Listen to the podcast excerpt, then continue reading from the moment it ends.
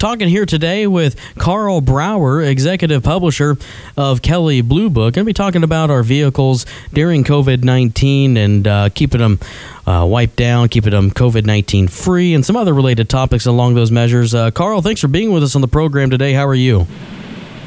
I'm doing well. Thanks for having me on. And uh, as executive publisher of Kelley Blue Book, you might talk about your role there and just some of the work that you do, Karl. Sure. You know, we uh, are putting out a lot of great consumer information for people who are in the market either to buy a new or used car or at least check the value on their existing car before they make one of those decisions. Uh, Kelley Blue Book has been around almost 100 years and it's uh, got a great brand and uh, a lot of powerful data to back up its pricing. And you know, if there are you know folks interested in buying a vehicle right now uh, of any kind, you know, with everything that's been going on, what's kind of the best way to go about that, Karl? What's fabulous is that there's a full digital system that's been available for honestly a couple of years, but not surprisingly has been rapidly embraced in the last uh, couple months. And uh, now dealers are able to uh, give you almost everything you would ever need to buy the car, including a free delivery to your house of a vehicle for a test drive, and they'll clean it the interior, let you drive it for you know anywhere five to 25 30 minutes bring it back to your house and they'll bring it back all for free and then they'll also bring the car if you purchase it through them to your house. And you might sign some final paperwork but at your house or you might have it all signed before the car ever shows up uh, online. There's a lot of digital uh, processing that can be done without even uh, physical paperwork. Now, for folks that uh, are looking to keep their their uh, the inside of their cars wiped down during this time to help prevent spread, uh, you know, any um, virus or anything like that, maybe talk about some of the tips of keeping our cars COVID nineteen free. I mean, it's something that everyone wants to think about because you're outside, you're touching a lot of things, then you're getting in your car. And if you can wipe down the common touch points with at least a 60% alcohol mix, like isopropyl alcohol, maybe the steering wheel, the shifter, the center controls, center console controls, the door handles, and the seatbelt. A lot of people forget about the seatbelt because you touch that every time you get in the car. Then you're really reducing the chances that you're picking these things up when you're outside your car and bringing them back in, and then kind of living with them in the car where you don't want to want them to be.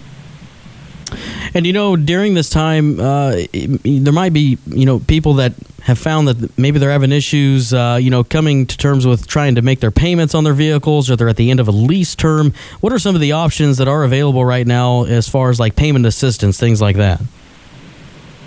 Yeah, the good news is that every financial institution is well aware of the situation that we're in globally here and many of them will give uh, deferred payment options that don't ca- cause any kind of penalty to you or, or you know any kind of fees that you have to pay later. You want to call your institution, your your uh, financing institution before that happens. You shouldn't just assume you can do that. But if you can call them, let them know your situation, find out from them what they can do with you. Um, it's very common that you'll get some form of a deferred payment option. And with people spending time at home right now and maybe not being on the road as much, talk about uh, the, the, just the general maintenance and upkeep of, of our vehicles. Maybe they have to sit for a longer period of time, and uh, just some of the impacts down the road that could have.